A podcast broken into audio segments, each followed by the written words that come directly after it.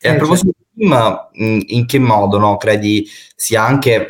possibile costruire un po' un, un team giusto eh, dal punto di vista, come dicevi tu, ehm, di appoggio motivazionale, da un punto di vista tecnico, da un punto di vista un po' di, di, de, dell'insieme, no? Allora, io ho gestito diversi team tecnici e alla fine eh, la tecnica non è mai vero, la vera cosa importante, nel senso che eh, l'ho, cap- l'ho, capito, mh, mm, non, non, dico recentemente, ma in là nel mio percorso. Prima ero molto concentrato sul eh, magari trovare il, il dipendente eh, super skillato. In realtà o stai lavorando e stai mandando i razzi nello spazio o trovarti il top dev del mondo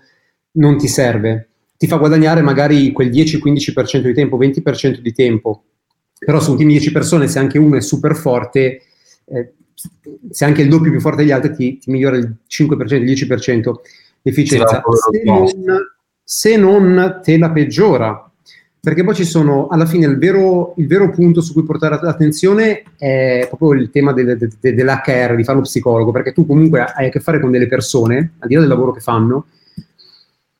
che hanno ognuno la loro maniera di vedere e, e, e, ci sono infinite combinazioni di rapporti fra di loro in 10.000 momenti diversi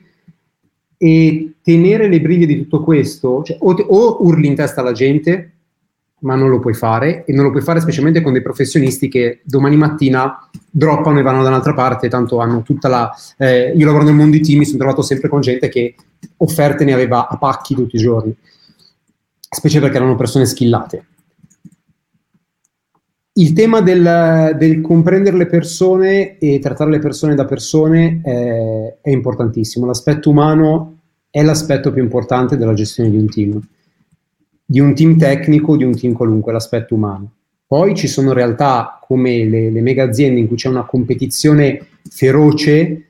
e veramente fanno delle robe da film, però quello è un ambiente in cui io non ho mai voluto, ci ho avuto a che fare perché ci ho lavorato come consulente per un piccolo periodo con la famosa società, ma è un ambiente con cui non amo avere a che fare, nel senso che rovinarmi la vita per comprarmi la seconda auto non è una buona idea e anche ora che non sono, tra virgolette, dipendente, eh, il, la serenità di lavorare a un obiettivo è più importante di arrivare prima all'obiettivo. Alla fine il viaggio è quello che conta. Quindi fi- finiamo con una exit, va bene, finiamo che continuiamo a lavorare e portiamo a casa il nostro, sereni e felici, va bene. Se una di queste cose implica doversi svegliare con mal di stomaco,